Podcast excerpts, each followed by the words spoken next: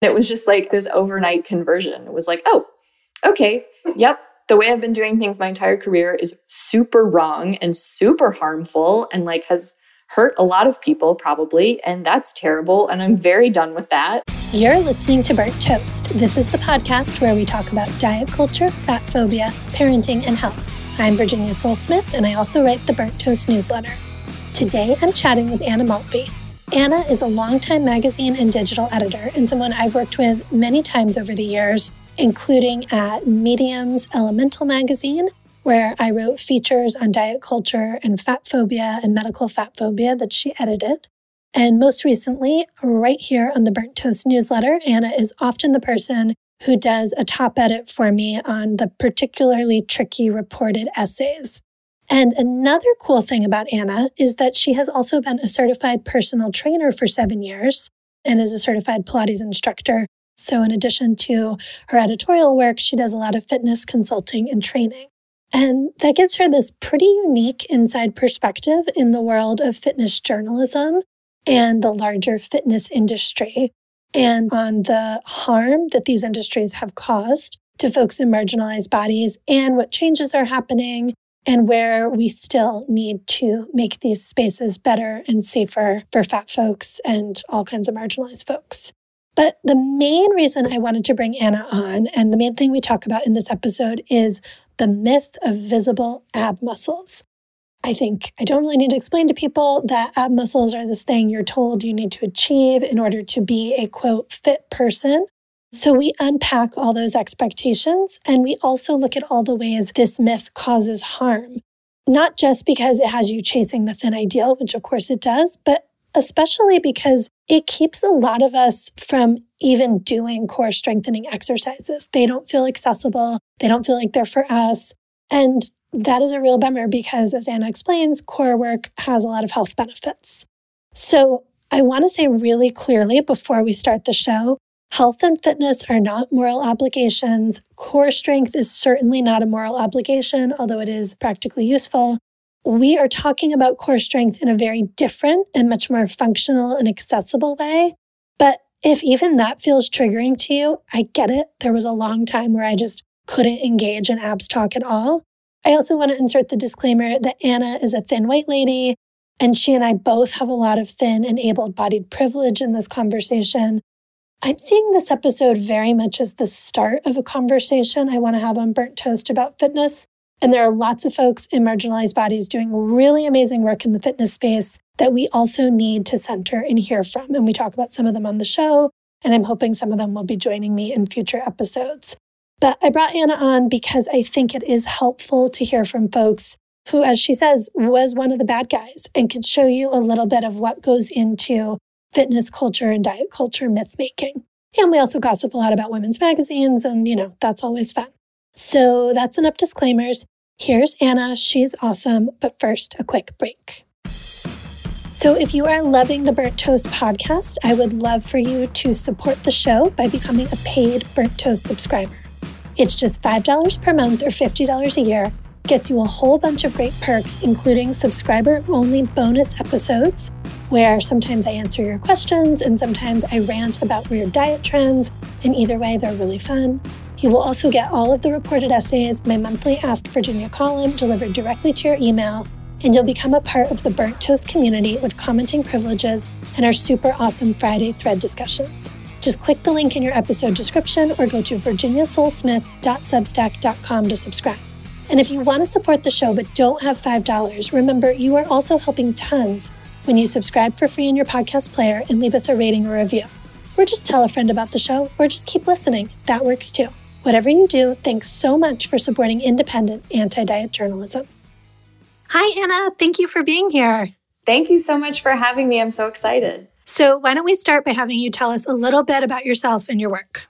Yeah, so I started my career as a magazine editor. I worked mostly in the sort of service space, so magazines that tell you how to do things. Men's Health and Self and Marie Claire and Real Simple. I worked in the digital space as well for a while, Refinery 29 and one of the in house publications at Medium. And most of my work is focused on health. I've done a lot of things, but health has sort of been a main thread for me. And then I've also been a certified personal trainer for about seven years. I'm also a pre and postnatal certified exercise specialist, and I received my mat Pilates certification about a year ago. So I now do a bunch of freelance editorial and fitnessy things like fitness programming, fitness sort of performance coaching. And then I also train a few clients every week. I do kind of a mix of Pilates and weight training. It's a really interesting mix. And I'm curious to hear where the personal trainer or fitness focus came from. Like, did you start out as a journalist and then got into the health and fitness stuff? I definitely was not into sports or exercise or movement at all as a kid. And I always loved reading magazines, and that was sort of like what I focused on in school. And I sort of fell into this internship at Men's Health when I was in college. And my manager there was sort of like, okay, if you're going to write stories for us, you're going to kind of need to know some of the basics of like essentially scientific reporting, like how to read a study, how to talk to a researcher, how to interview a medical expert. And I loved that process and i suddenly like had it at my fingertips just being able to pull a study and like understand what it said and then through a random series of magazine world misfortune events, which I'm sure you're very familiar with. Um, oh, yes. I ended up going freelance maybe like nine or 10 years ago for a time, and I got a job as the fitness editor at Fit Pregnancy magazine. And I really loved that work. I found more flow in it, honestly, than more sort of hardcore health reporting. And so, one of the things that I did for that job was to be on set during like workout photo shoots. And we would always have to hire a personal trainer to be on set as well to oversee the form that the models were doing and just make sure everything was safe and accurate um, you know, your knee isn't in the wrong place for your mm-hmm. lunge. Mm-hmm. And I was just so interested in it. And and I felt like I kind of had the basics of what these people were doing. And I was like, you know, for the cost of this person's day rate, like my company could just pay for me to become a personal trainer. Ooh, um, smart. Yeah, which was like a lot easier said than done because it turns yeah, out yeah. it's really hard. Like all of the studying that you have to do and like the reading and the, you know, the test is really intense. But I recently made kind of a big career change and went freelance again and kind of started working on building my own business and training clients has become part of my like week to week work, which has been That's so cool. So much fun. It's like just working with real people and seeing how their bodies work and how they respond to movement and how they learn things and seeing them get stronger and more motivated and more confident in the way they move. And I think it's also really informed the sort of content work that I do. How do I explain this to my client? I've seen in practice that this concept is difficult for people or that this movement is not actually that accessible to people. That makes sense. Yeah, because so often people who are naturally good at certain types of exercise are not necessarily the greatest at explaining them to other people. I think so. Having an editor brain is really helpful for training clients as well because I'm so in tune with what language people understand and how to break things down in a way that's accessible. Mm-hmm. So, like, I think the two things really do complement each other. I love it. But I want to go back to you being not athletic as a kid because I completely relate. I was a very unathletic child. I think I played like one season of Little League and just like sat down in the outfield for several months and was like, why are we doing this? I think I tried one season of field hockey in middle school. Oh no, I did not try a season. I tried one practice of field hockey in middle school and I got there and they didn't wear the cute skirts at practice and they had to run a lot of laps. And I was like, nope, nope, peace out, not for me. Yeah. And, you know, it's been really interesting because I should also say I was a skinny kid and I was really given a free pass about not being athletic because of that thin privilege as a child. People didn't think I needed to be athletic, right? Because my body was already the acceptable body. And so there was no pressure. And then my understanding of exercise was definitely in this category of like, either you're like some kind of hardcore jock, or you do this because you're making yourself thinner. And if I'm already thin, I don't have to worry about it. Totally. I, I find that very relatable. I was a very skinny kid and very inactive My favorite was I remember maybe in fifth or sixth grade, we played this game called mat ball, which was sort of like kickball, except they put these big gymnastics mats out for the base. And for some Okay. reason, like as many people could be on the base as could fit. Okay. And I was like, great. So I'm going to kick the ball, I'm going to run to the mat, and then I'm going to sit down because that is allowed. I'm on the base. My teachers loved me. I have to say, I think I might have been sheltered from the sort of like fat phobia of it all. It wasn't really on my radar at that point that exercise mm. was for weight loss, like now that I'm really thinking about it. But it just, I didn't, I just didn't understand what it was for. Like, if you weren't playing a sport and you weren't having fun doing it, like, why would yeah, you why do it? why yeah. do it? But then in my early 20s, like a couple of things happened. One, um, for a few years, I had been like throwing my back out. And I was like a young, relatively healthy person. And I was just throwing my back out. And I would like sneeze and not be able to move my, like turn my head for three days, that kind of thing. I was like, this is like not good. And then my first job out of college, I worked at Men's Health. I was the assistant to the editor in chief, and that was at Rodale at the time. Rodale headquarters was in the middle of nowhere, Pennsylvania, and they had this big, cool gym that all employees had free access to. But I worked in New York, and so to sort of like compensate for the lack of the big fancy gym, they gave us all like really cheap gym memberships. So I got a fancy gym membership for like 10 bucks a month or something. And I was sort of surrounded by this like men's health gym bro culture thing. And I was like, okay, like I've been kind of working on some of this content a little bit. I'm starting to understand it a little bit more. I feel like I could stand to like get stronger. That sounds interesting. And I had a couple of sessions with, like, maybe there's like a free session with a personal trainer or something when I joined the gym and started doing some of the exercises that person taught me. And I was like, wait a second, I don't have any back pain anymore. Like, my back does not hurt and I'm not throwing it out. Although, if I like skip the gym for a couple of weeks, I throw it out again. Like, it was just Yeah. a really clear sort of like connection to pain and to like my ability to function and live my life Mhm. comfortably. And that just became this incredible motivator for me. I need to work out because if I don't, I will feel terrible. You talking about your back pain leads me perfectly into what I want to talk about next, which is the real reason I was like, Anna, you have to come on the podcast. It was this really great Twitter thread you did recently about the myth of visible abs. I got this MAT Pilates certification a year ago, and a lot of my work is focused on sort of the prenatal and postpartum period.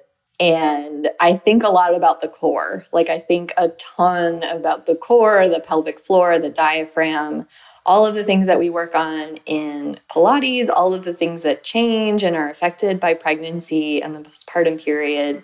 I think the core is so amazing. And I think especially the pelvic floor is like not talked about enough. So it's just, it's something I think about a lot from a very functional perspective. And so a few weeks ago, I got a message from a friend of mine who is, I think she's still like a few months postpartum after having her second kid. And she sent me this message and she said something along the lines of, like, can you please help me get my abs back? I Hmm. am doing everything I can think of. I'm doing Pilates a few times a week. I'm doing HIIT workouts a few times a week. She said, I'm restricting. I'm doing whole Oh. 30, but about like 80% of the time, I'm not drinking alcohol. Like, I feel really strong. I feel really toned, but like, I can't get to my lower belly pooch.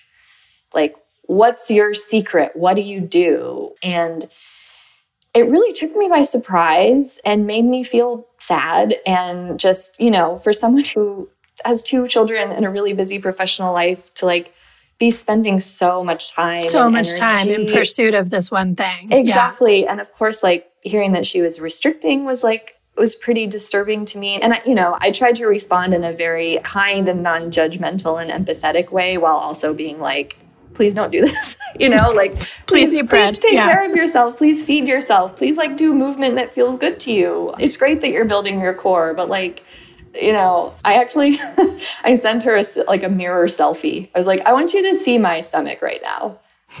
it's not flat.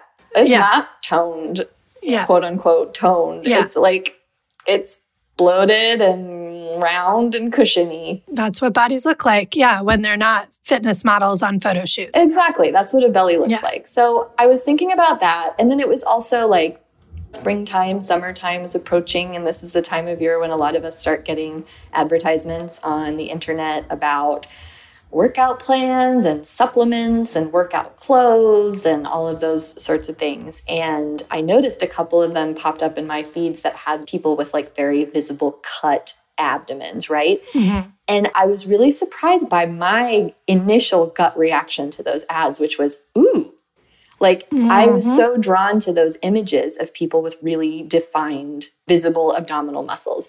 And of course, immediately it was like, what are you doing, Anna? You know, that's not achievable. You know, they're trying to sell you this thing, like move on. But those two kind of experiences started me thinking like, what is this pull that abs have on us? Mm. And I mean, I'm sure you remember from your magazine years, so many cover lines that we had to write about like, get a toned, taut tummy or whatever. Or like when I was at Men's mm-hmm. Health, like get shredded in six weeks and stuff. Like you always had to have some kind of abs cover line. It's just like it sells magazines, it sells media. Like you have to talk about abs. A hundred percent. I think abs just have this pull on us, and marketers know this, and companies know this. And like, I think it's just such a central point of insecurity for so many people so it just kind of inspired me to write this thread that you're talking about on Twitter, which was like, the way that our culture deals with abs is so messed up. And like, yes. abs are so amazing. They do so many things for you. They're these like miraculous muscle group that like we don't really show the right kind of love to because we're so focused on how they look. And unfortunately, how they look is sort of the one thing that you're never really going to be able to affect unless you engage in potentially like disordered eating patterns mm-hmm, or like mm-hmm. pretty toxic exercise habits. I just want to say this really clearly like people who the ability to do ab workouts and develop really visible abs is primarily genetic, right? Or it's primarily like you kind of already have them if you're going to be able to get them. Am I understanding that correctly? It's primarily genetic because it's really about the way that you carry weight and fat. Like, how much subcutaneous fat do you have on top of your abdominal region? I even hate to say this because I don't want it to like give people any ideas about things to try. Like, there are things that people like fitness models and people who compete in fitness competitions and things like that. They're things that those people do to like change their nutritional intake to really like minimize the amount of fat that's showing so that the muscle definition can show through. But even those people only do that some of the time because they know it's not sustainable and it's not actually good for their muscles. Right. It's probably not safe what they're doing. It's not safe. And they eat to build muscle a lot of the time. And then for a very short period of time, they eat to cut down on visible fat. I'm so glad that is not how I spend my life. That just sounds exhausting. It's like really powerful to think you, who has all this knowledge, is still looking at a photo of visible abs and sort of like feeling that pull towards it. Like, even people who know that they're fake because we have been involved in the manufacturing of the fakeness are still caught up in what we're seeing. And so I just think it's so important. It's like we can't say often enough that this isn't real, this isn't realistic, this isn't sustainable. I think my reaction to a lot of this has been to stop doing ab exercises, to be very honest. Like, as I stopped being a naturally skinny person and exercise for a long time was only about weight loss for me. And as I then kind of divested from that and stopped dieting, stopped pursuing thinness, it was really important for my sort of mental well being not to do ab exercises for a long time because I knew they would trigger a whole set of body aspirations that were not good for me. But the upshot is, I didn't do ab exercises for a long time, including during the period when I had two children and my abs had to work real hard and have been through some stuff. They've seen some things. As all of my listeners know, in January, I threw my back out and couldn't walk for five days. And that is probably like the 10th time in two years that has happened. And that was, I think, when I sort of emailed you in a panic and was like, what is happening? So, yeah, talk about what abs do and why they matter in the non aesthetic sense. It frustrates me so much as someone who like personally has benefited from this kind of exercise who's seen my clients feel so much better after like strengthening their core. It can feel like a dirty word to talk about the abdominals in an exercise setting. Like it's so fraught. It's so tied to these sort of like feelings for so many people. But in reality your core is like the most important area of your body to build strength because it supports your spine, it supports your pelvis, it supports these sort of like centers of the way your body functions and moves. And your abdomen is where all your organs are too. It's also important for like the health of your back, your posture, the way that you breathe, the way you walk. If you're a runner, the way that you run, protecting yourself against injury. Even things that seem like totally far away and unrelated, like people who have wrist issues or ankle issues or foot issues. Like some of that can really be tied back to the core and the pelvic floor. So, I mean, I think that's one thing. And then I think another part of all of this that gets me is sort of motivation, exercise. You know, fitness is so fraught for so many people for lots of reasons. But getting into a really like healthy and positive movement practice I think we can agree that that's like a really lovely thing for people. Like it really makes you feel good. It's good for your mood and your sleep and your health, like by and large, if it's something that's available to you. And I think when you look at the, the science around motivation, like what gets people to start and stick with a new habit, there's good evidence that things like reducing pain, feeling good, moving more smoothly, feeling more energetic, all the things that can come from a movement pattern like Pilates or, or focusing on core and strength, those kinds of things are way stronger motivators. And you're much more likely to stick with that kind of practice if that's like what's driving you than external motivators like pounds lost or like visible abs. Partly because those things are really hard to attain and that you're not right. going to see them. And the goalpost will always be moving. Like it will Exactly. The way our brains work with those kind of aesthetic body changes. Exactly. They're never enough. And even if you quote unquote achieve a certain visible goal, you're probably not going to be able to sustain it. Like we all know about the research about that. So it's like that's another area about of this that frustrates me is like visible abs is like such a bad motivator.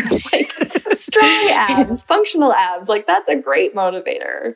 It's just a fascinating disconnect. Like we've really been taught to focus on the aesthetic, focus on the thin ideal.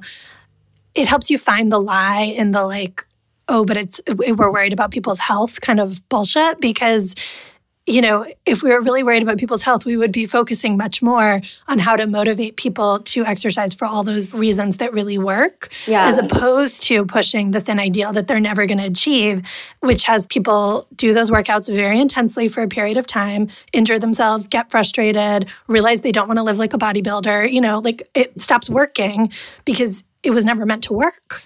Exactly. A hundred percent. Yeah. So I'm curious to have you talk a little more about, you know, you and I both started in, you know, on the dark side in women's media and men's health, like in these like deep creators of the pro ab agenda.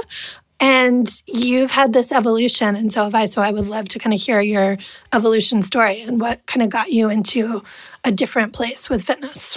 Looking back, I was 100% like one of the bad guys. You know, I think to forgive myself a little for that, I think it was pure cluelessness, like not anything malicious. I want to be a journalist. I want to work at magazines. Here's the magazine where I got my job. This is what mm-hmm. they do. Okay, I don't know anything. Sure, like I will do it. Like I said, I started my career at Men's Health and I I was specifically spending like almost all of my time helping write and edit this series called Eat This Not That Oh, God. yeah.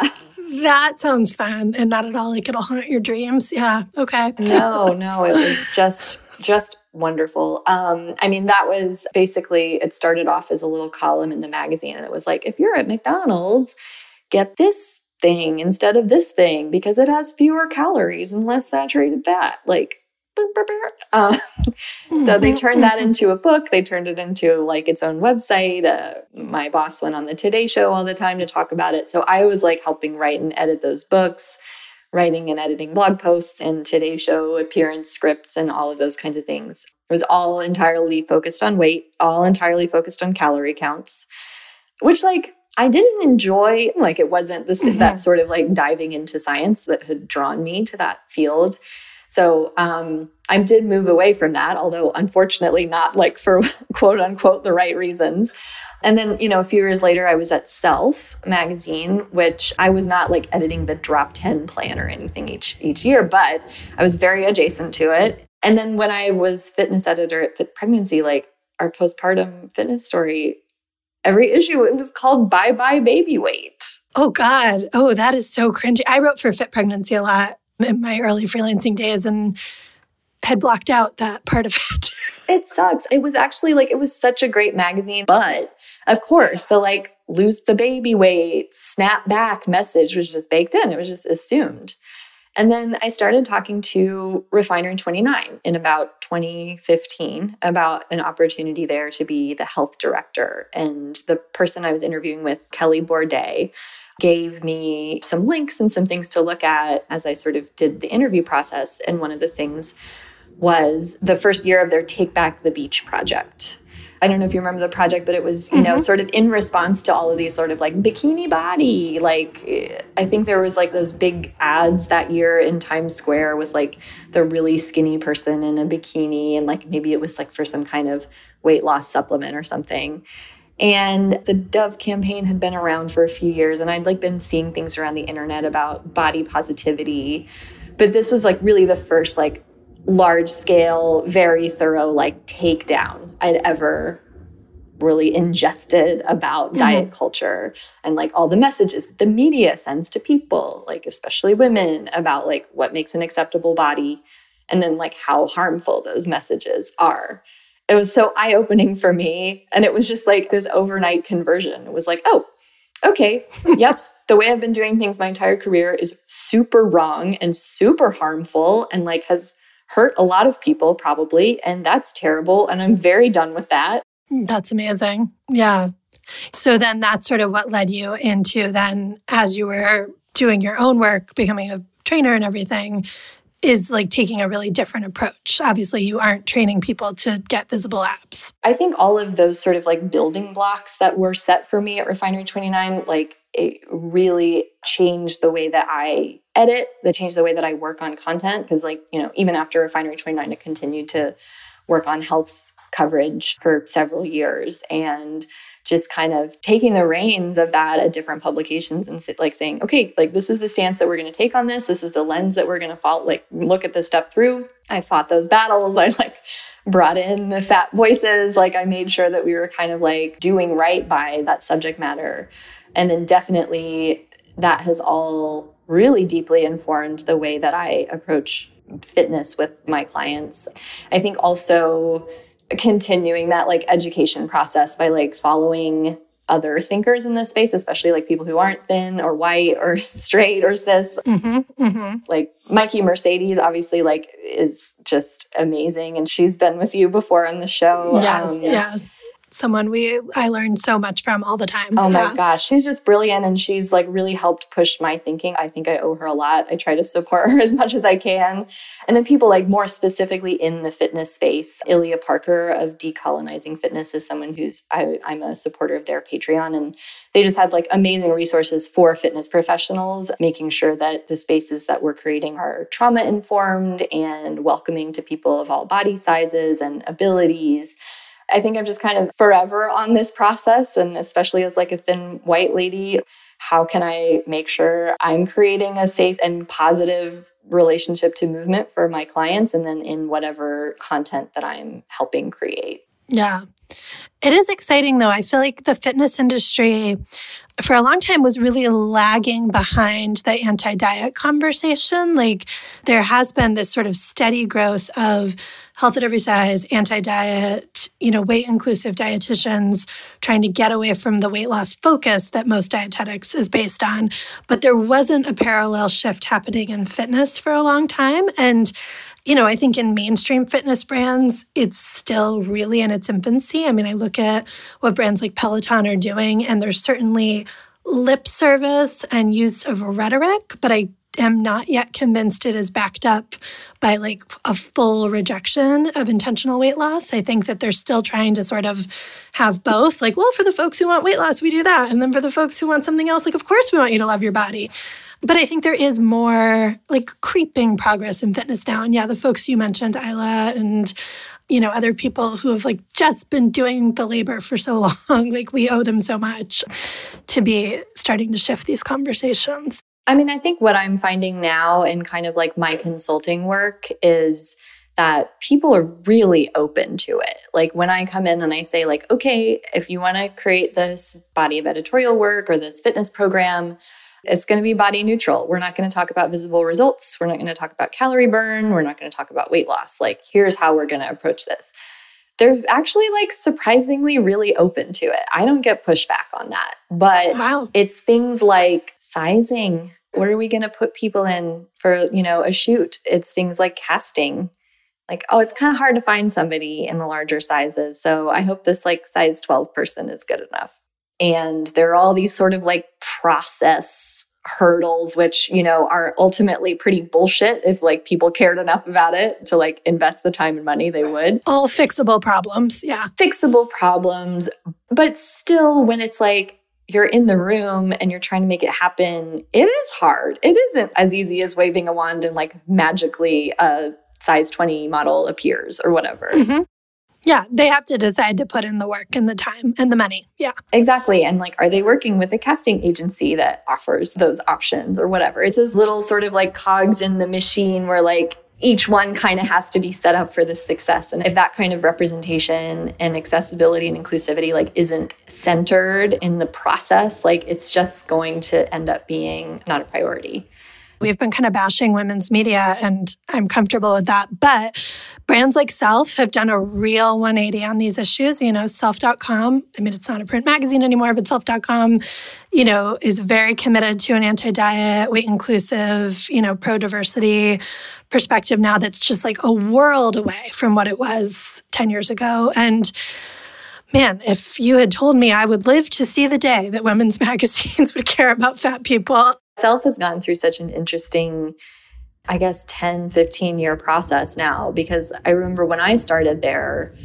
no, there was no fat representation. Of course, it was talking about weight loss and all of that stuff. But the vibe overall of the magazine was about being kind to yourself and was about mm-hmm. like exercising and participating in sports and things like that because it made you feel good and felt fulfilling and felt like you're putting yourself first and taking care of yourself, which is like, you know, a pretty positive message if you take out the weight stuff. And if you ignore the fact that you're only showing skinny white people doing it. Absolutely. Absolutely. But I remember while I was there, we went through this like rebranding something, like they brought in some outside consulting agency or something.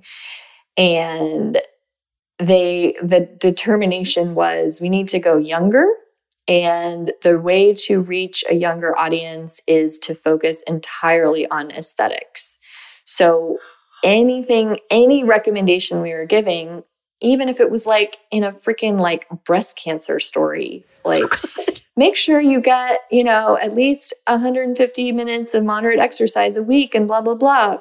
As a bonus, you'll get toned for the summer or what, you know, like I'm sure that wasn't, but it was so, like every single story had to have some like take it back to being Spin. hot kind of thing, which just like, I hated that a lot of people that worked there hated that. And like we started getting letters from readers who were like, this isn't why I read self. So it just kind of sucked. And then, you know, a few years later, like not very many years later, the magazine folded and they went digital only. So it's been like really, really awesome to see. I, I know Carolyn Kylstra, the, the prior editor in chief, did like so much work to bring that brand to where it needs to be from the like lens through which they cover health and yeah. bodies and from the sort of like visual representation standpoint that that team has done such awesome work Oh man, I feel like we could talk about different women's media brands all day, but I do want to go back to abs a little bit. So, as I was saying, like I have had this experience of, yeah, I was throwing my back out, I was throwing my back out, finally started physical therapy in large part because you encouraged me to. Thank you very much. And It is amazing how well it works. And maybe because I took a fairly long hiatus from doing any kind of ab exercises, this is the first time in my life I'm noticing when I do ab exercises how much better I feel the rest of the day. And I have to admit, like, as someone who has this whole other experience with fitness being really toxic, like I almost feel like a traitor to myself to be like, wait, doing core exercises makes me feel good. Like, you know what I mean? It's like this weird disconnect that I'm trying to thread. But yeah, if I do like five minutes of core exercises in the morning, my back doesn't hurt. I'm sleeping better.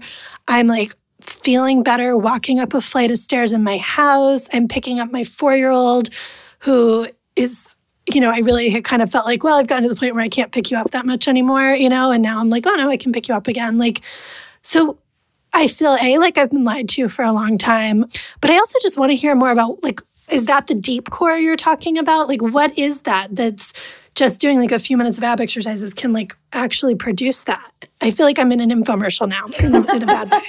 the visible abs, if you were able to see them, are the rectus abdominis, which like is sometimes called the six pack muscle, unfortunately. So it's those muscles that are like, you know, right on the front of your stomach and, you know, crunches, sit ups, what's called abdominal flexion, basically when you're kind of like bending at the waist essentially like those are the muscles that that kind of work is working and mm-hmm. they certainly like serve a purpose abdominal flexion is a functional movement like you use it to get out of bed and off of the sofa and things like that but the deep core muscles that you mentioned specifically the transverse abdominis the ta the multifidus which is like a really small deep like muscle on the back of the deep core and then the okay. diaphragm at the top and the pelvic floor muscles at the bottom. Like that's kind of the deep core. That's what like really has to expand to accommodate a pregnancy. I mean, I guess the rectus abdominis has to expand for that as well. But working the deep core during pregnancy really helps protect you from sort of like the activities of daily life putting too much pressure on the pelvic floor and potentially leading to like a pelvic floor dysfunction. And then they really are what supports the spine and the pelvis. Mm-hmm. So, yeah, like strengthening those deep core muscles that the TA, especially, really supports like any other kind of movement that you want to do, whether it's, yeah, picking up a kid or walking up and down the stairs or, you know, standing or walking or anything and bringing strength and bringing activity to that area so good for you. It feels amazing. Yeah. It's a different kind of work, though. It's like you do all those crunches, you get really sore, you feel the burn sometimes working the TA, working the deep core can be as simple as like a deep breath, like breath work essentially, mm-hmm. which like I like to teach this. So I hope this is okay. You know, if you, yeah, if you like, place your hands either on your rib cage or on your belly. You could even do like one hand on your ribs, one hand on your belly and you take a really deep inhale and really send the air down into your belly. So instead of just letting your chest rise, you're really breathing, you're sending the air as deep as you possibly can, and you're feeling your belly get bigger on the inhale. So it's like there's a balloon inside your stomach, and that inhale fills it up with air. So the balloon gets bigger, your belly relaxes and expands. Hopefully, your pelvic floor is also relaxing and expanding on that inhale. And then on the exhale, it kind of zips back up into more of a neutral position. Or if you really use a strong exhale, like a or like a you can actually feel those deep core muscles kind of tightening and turning on, like underneath your hand. It should move in just a yep. little bit. I'm feeling it. For listeners at home, I'm doing it and I'm feeling it. Yeah. So like that kind of breath work, um, and and and I think importantly, that breath work both the inhale and the exhale are really important because being able to relax and release the tension in that area is almost as important as like building the strength. But it's mm-hmm. so functional because your breath and your deep core are so connected. And you could do this kind of breath work like any time of day. You can do it before bed. It'll help right. you get stronger, it'll help you get more relaxed your deep core, your pelvic floor in particular, like holds a lot of stress and tension. It's like if you had a really stressful day, like sometimes your pelvic floor tightens up a little. So like oh wow. Deep breathing at the end of the day will both like release that tension in the pelvic floor and also like help you relax a little bit just like emotionally. I love that. And it's just making me think like the idea of relaxing and letting your belly expand, like again, that runs so counter to the diet culture version of abs. And like that's all about sucking in and, you know, like keeping everything tight and all of that. And that's all pursuit of thinness stuff. Whereas what you're saying is actually much more beneficial and also like, yeah, lets you relax. That seems great a healthy pelvic floor can do both can be strong and engaged when it needs to and can be like relaxed and released when it needs to. And yeah so many of us are just by habit like since we were kids probably like going around like trying to suck in our mm-hmm. gut all day. And it is so bad for your pelvic floor to do that. It puts so much pressure um, on that part of your body, it can end up causing more like discomfort and bloating and, and all that stuff. And like, it's really hard if you're used to walking around that way and you feel sort of like self conscious about your stomach. But like, anytime you can practice just like letting your stomach go. I love this. It will be this is a new Burnt Toast mission.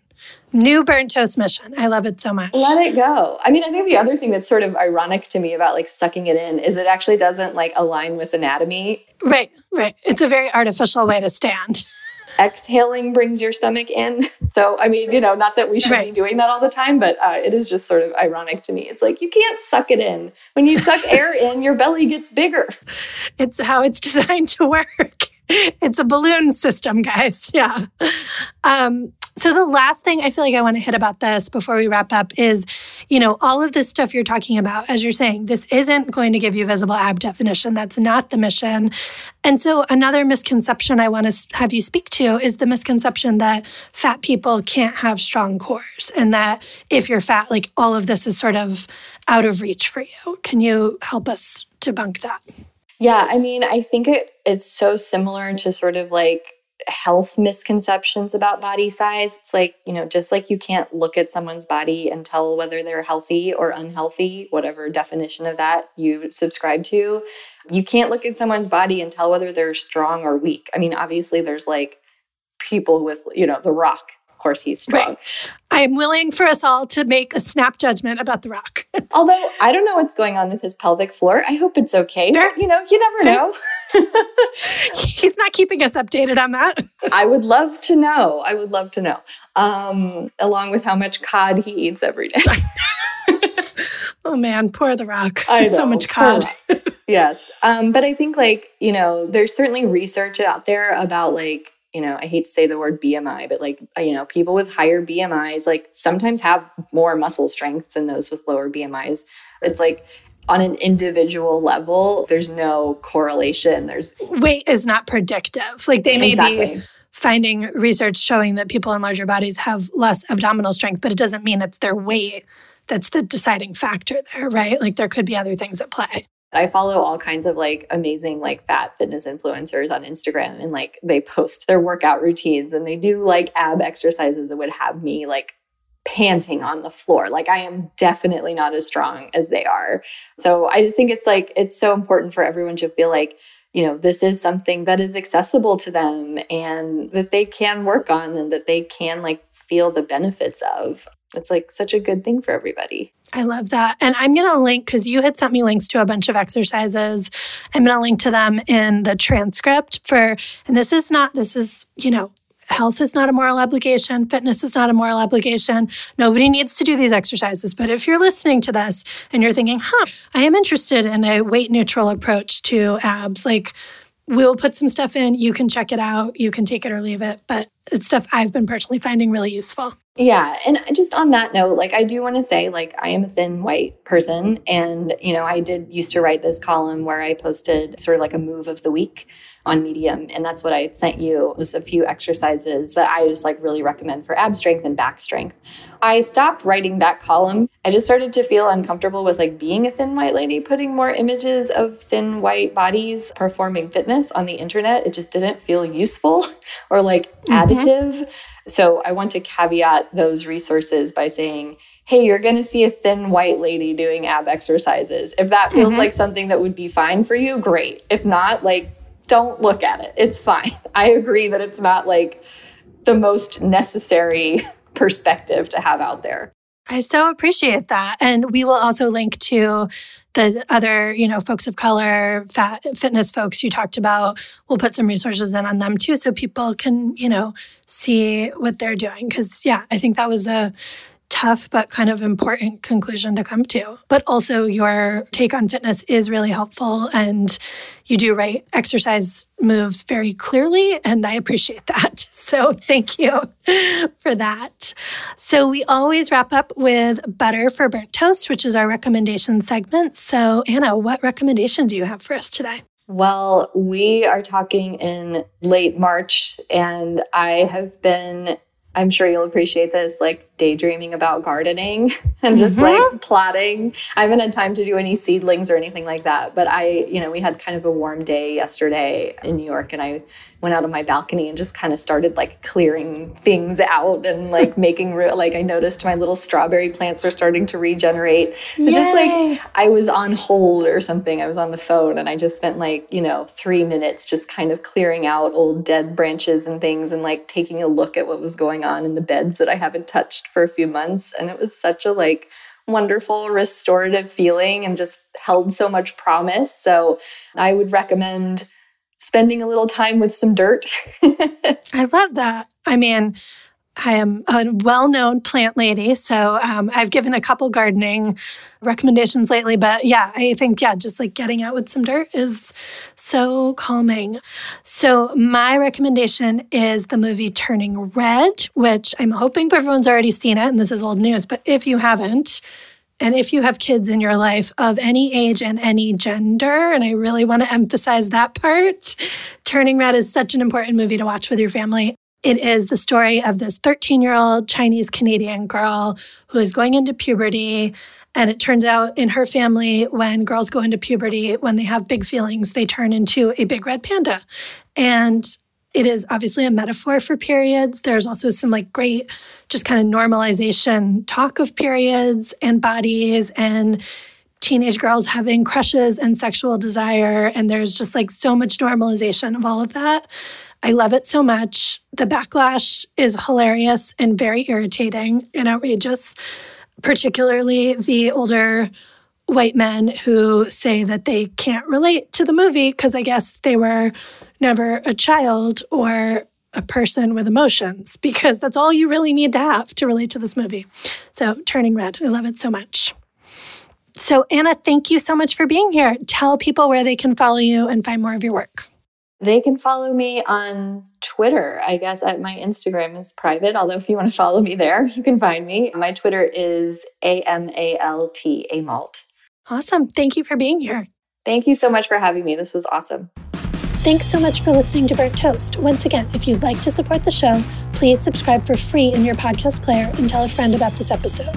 And consider a paid subscription to the Burnt Toast newsletter. You get a ton of cool perks and you keep this an ad and sponsor free space. Just click the link in your episode description or go to virginiasolesmith.substack.com.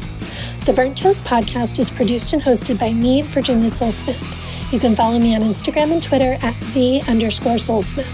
Our transcripts are edited and formatted by Corinne Fay, who runs at Sell Trade Plus, an Instagram account where you can buy and sell plus size clothing.